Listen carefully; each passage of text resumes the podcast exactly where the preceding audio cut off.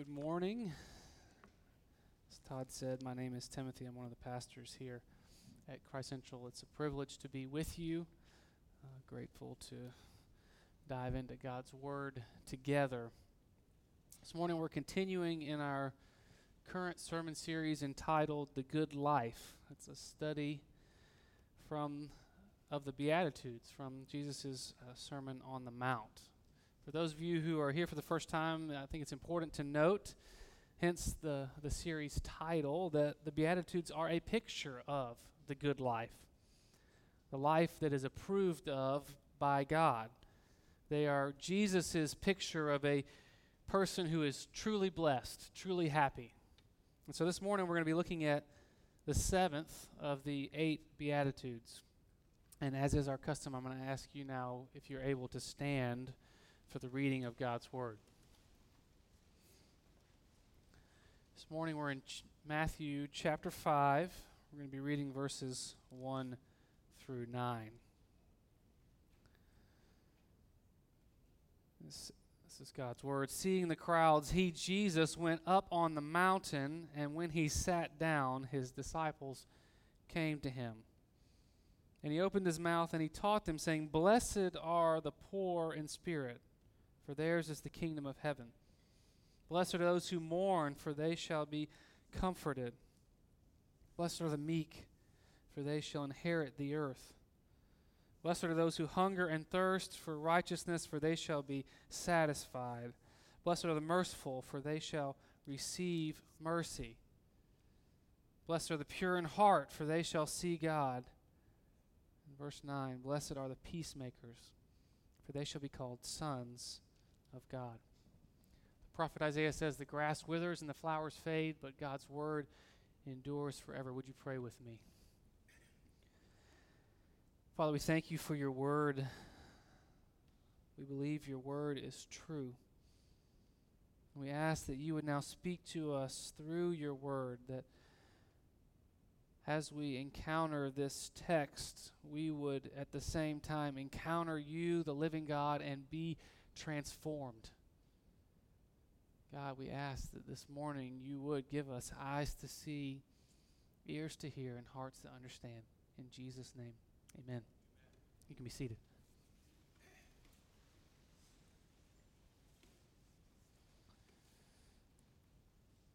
Blessed are the peacemakers, for they shall be called sons of God. A couple months ago, Arthur Brooks published an article in the New York Times entitled Our Culture of Contempt. It was a piece about the profound divisiveness in America today. In the article, Brooks points out that political scientists have concluded that our nation is more polarized than it has been at any time since the Civil War. And this is evidenced by the fact that one in six Americans have stopped talking to a family member or close friend because of the 2016 election. Millions of people now organize their social lives and their news exposure along ideological lines to avoid people with opposing viewpoints. Now, there are obviously countless theories as to why this divisiveness exists, but I doubt many of us here would disagree with the pervasiveness of its presence. Our country is in desperate need of some peacemakers. Amen. What's interesting about this division in our country is that it exists in spite of the fact that all of us know that division is unpleasant. We know Jesus is right when he says that happiness and peace are intimately acquainted. A recent study by the nonprofit More in Common shows that 93% of Americans say they are tired of how divided we have become as a country. And yet, although we hate how divided we are, we nonetheless pursue division like an addict does his or her next fix. My hope this morning is that our text might empower us at least a little bit to get unstuck, to hopefully grow in making peace. Two things that I want to look at this morning that I believe will help us on this journey. First is our aversion to peacemaking, and then second, our inspiration for peacemaking. So let's begin. First, our aversion to peacemaking. As Jesus and Brooks point out, nobody really likes conflict. Happy are those who make peace. And yet, for some reason, very few of us ever succeed in cultivating very much of it. So, why is this? In his article, Brooks goes on to point out something that is both fascinating and horrifying, and that is that the division in our country is not so much rooted in our ideologies, but it's rather rooted in our view of our opponents. Let me explain. You see, in normal, healthy conflict, one simply disagrees with another's point of view. But in unhealthy conflict, when we're talking about contempt, one disagrees with the other person altogether. And this is what is dividing our country, Brooks argues. It's not the belief that, that I am right and you are wrong, but rather it's the belief that my ideology is based in love while yours is based in hate. Recent research shows that the average Republican and the average Democrat have a level of contempt for one another that is comparable with that of Palestinians and Israelis. Each side thinks it's driven by benevolence, and the other driven by evil and motivated by hatred. I have to be honest, uh, I was extremely convicted by this article, especially in light of our text this week. I, I picked up the article because I was going to read it for them, right? I had some people in mind who needed to to hear this. And yet, I realized quickly that the article, in many ways, was about me. I realized how confident I had become in my own motives, my own benevolence, and how often I am convinced of the evil on the side of my opponents. And I realized how that when I think this way, I am breeding this culture of contempt. Do you do this as well? In what ways are you fostering divisiveness through believing the best about yourself and the worst about others? We, we clearly have a problem, church, but the question remains why? Why, in spite of the fact that we know peace brings happiness, do we wage war again and again and again? I think the Apostle Paul gives us the answer in Philippians 2. He says, Do nothing out of selfish ambition or vain conceit, but in humility count each other more significant than yourself. I think Paul's words speak right to the heart of our aversion to making peace. The, the aversion exists because we have a wrong view of self and a wrong view of others, or more specifically, we have a too lofty view of self and a too lowly view of others. We fail to make peace because we do everything out of selfish ambition and vain conceit. And we count ourselves more significant than others almost all the time. It's that too lofty view of self and too lowly view of others that gives us the freedom to wage war, to, to seek to dominate and destroy those around us rather than make peace because we believe we are right and we deserve to win. And social media is the most profound evidence of this way of thinking. I saw this ugliness play out in my own life a couple weeks ago. One of my children, as children often do, lost an item of clothing. And this was the last straw for me. And I responded to this child as if they had lost this clothing item on purpose in order to make me mad, and that they were delighting in my suffering. Maybe I'm the only parent who's ever done that. But then something strange happened. A few days later, Daddy lost not one, but two of the kids' shirts. But the thing about it was, I actually wasn't that mad at myself. I could list five or six reasons why I lost those shirts. My motives were really good in the whole thing.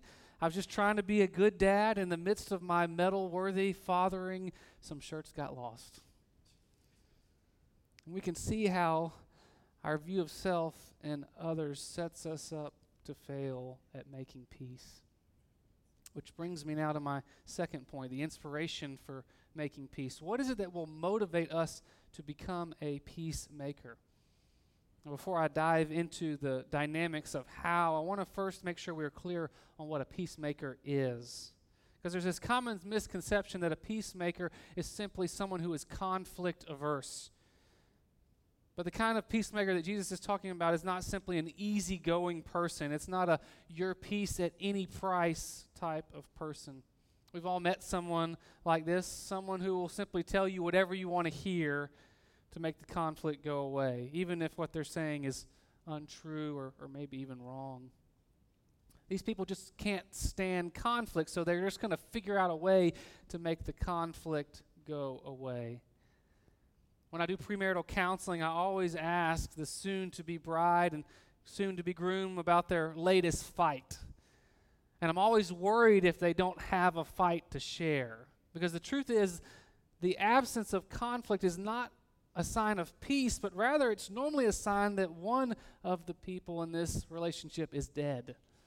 They're not even present, uh, they are avoiding conflict to a fault. The grossest picture of this kind of false peace has to be Michigan State University's handling of Dr. Larry Nassar. I think most of us are probably familiar with the story, but Dr. Nassar was a serial child molester who molested at least 251 children. But what, what makes the story even more revolting is that there were countless people and institutions that were aware of Dr. Nassar's crimes but chose to sweep them under the rug, all for the sake of keeping the peace. And we could ask every single one of the victims if they felt like keeping silent cultivated peace for them, and they would most certainly say no. Therefore, we know that peace at any price, conflict avoid, avoidance, people pleasing is, is not what Jesus is after here. So, what, what then is a true peacemaker? The key word here is, is peace. The Greek word that Jesus uses here finds its origin in the, the Hebrew word for peace, which is shalom. And in studying this word shalom, we can begin to grasp the breadth of what it means to, to make peace.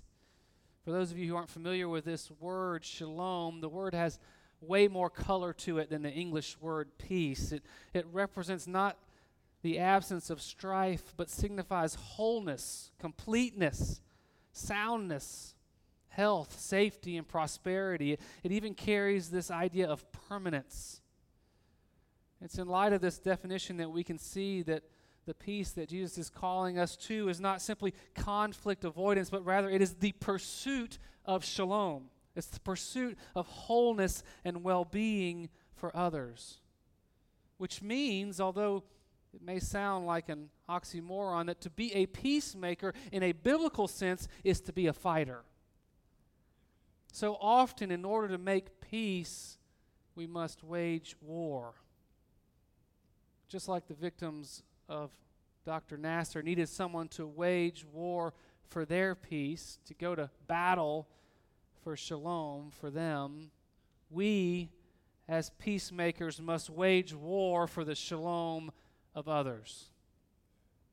Church, what, what are you fighting for? What are we as a church fighting for? Are we fighting for our own rights, our own desires, our own comfort? Or are we truly fighting for the shalom in the lives of those around us? Because that's what it means to be a peacemaker. So now that we know that what a peacemaker is, how do we become one? I think the answer, again, lies in the blessing of the Beatitude. Again, verse 9 Blessed are the peacemakers, for they shall be called sons of God. Called sons of God. What does Jesus mean when he says that peacemakers will be called sons of God? And how does this inspire us to be a peacemaker? I think it's important to note here that there is a reason that the text says sons and not sons and daughters. And it's, it's not because Jesus is misogynistic. It's because in the first century, ancient Near East, sons, and particularly the eldest son, was extremely privileged. The eldest son was entitled to everything that belonged to the father. All that the, was the father's would one day be his. So we, we can't miss the cultural ramifications of what Jesus is saying here. To say that we are now called sons of God is an explicit reminder of how you and I, male and female, have been adopted into the family of God. How all the riches of our Heavenly Father will one day be ours. No doubt this adoption was the greatest act of peacemaking by the greatest peacemaker of all time.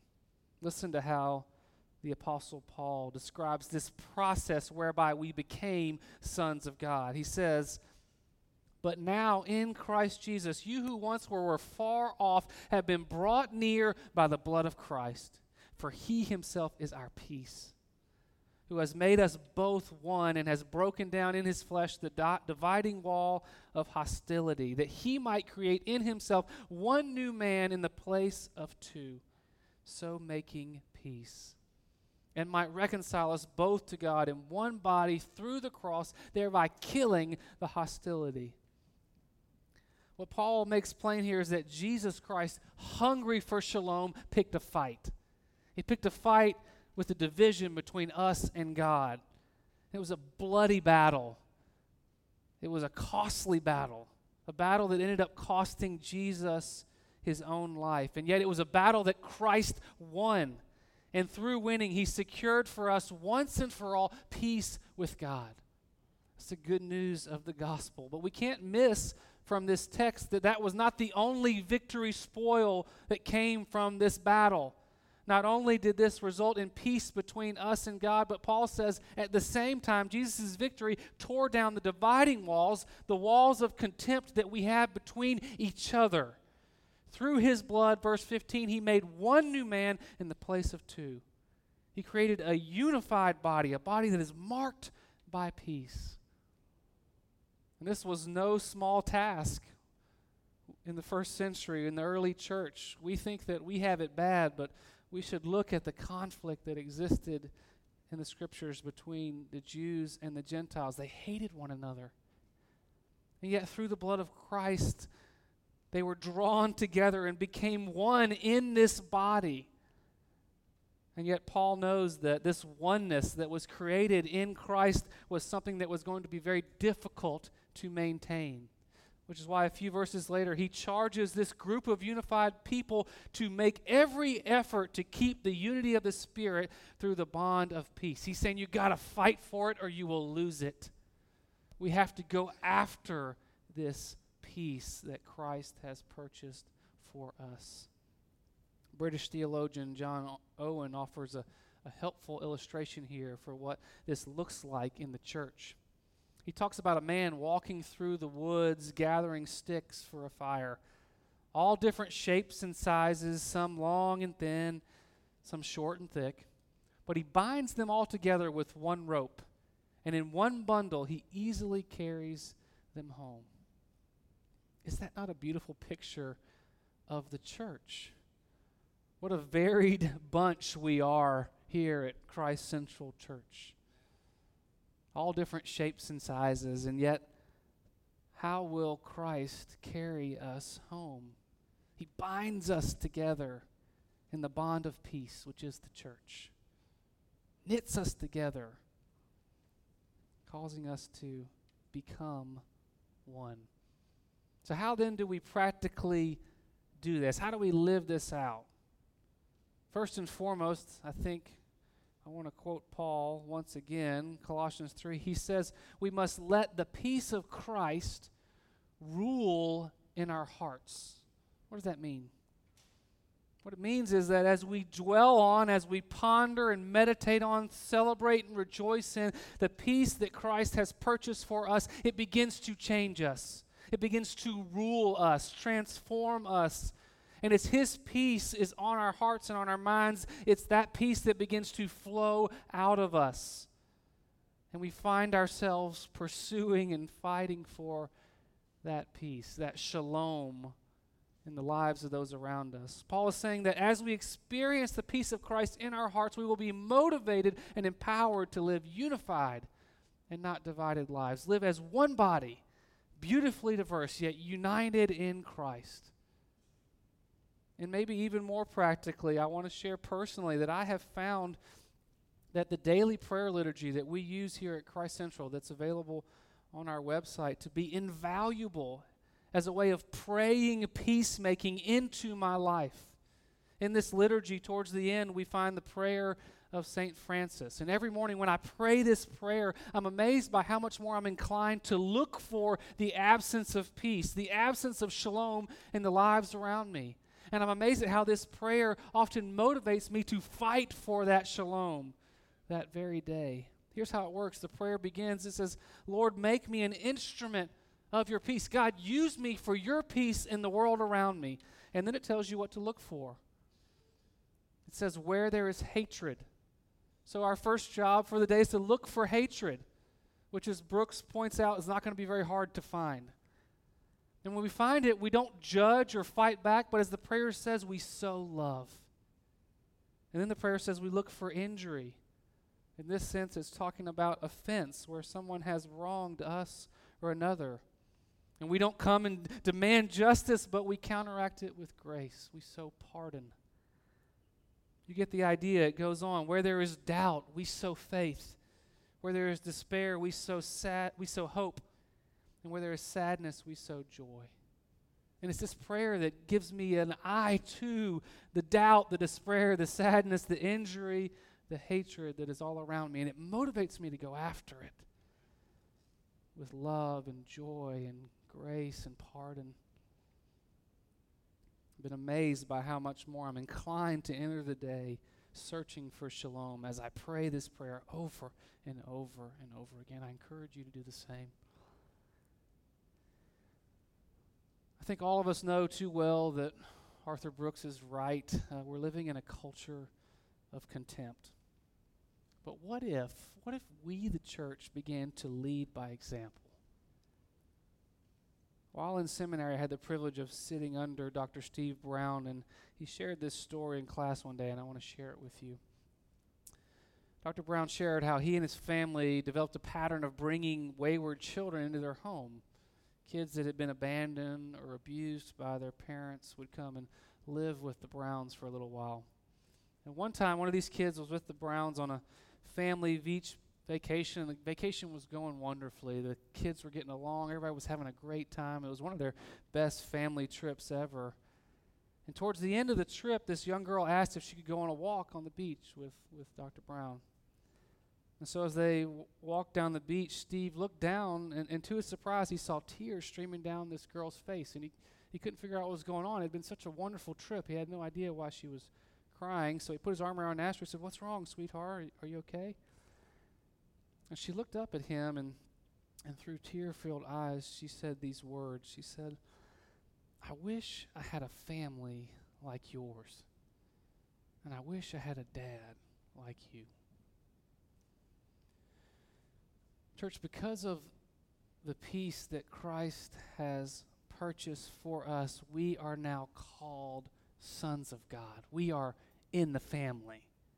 What if we started acting like that? What if we began to model for a watching world what it looks like to make peace with one another? I, I truly believe this is our uni- unique opportunity that we have as a church in this culture of contempt. A group of people who are very different, diverse, coming from many different walks of life, yet empowered to love one another like family. And if we do that, if we do that, I truly believe that Durham will, like that little girl, say, I wish I had a family like theirs. And I wish I had a dad like him. Would you pray with me? Heavenly Father, I pray that you would remind us more and more of this peace that you have purchased through the death of your son so that we might be called sons of God. And that that peace would rule in our hearts and flow out of us to the world around us. That we would be those who fight for shalom. And God, would you empower us not just to fight, but to win? That we would cultivate shalom in this city and around the world. God, we give you thanks. In Jesus' name, amen.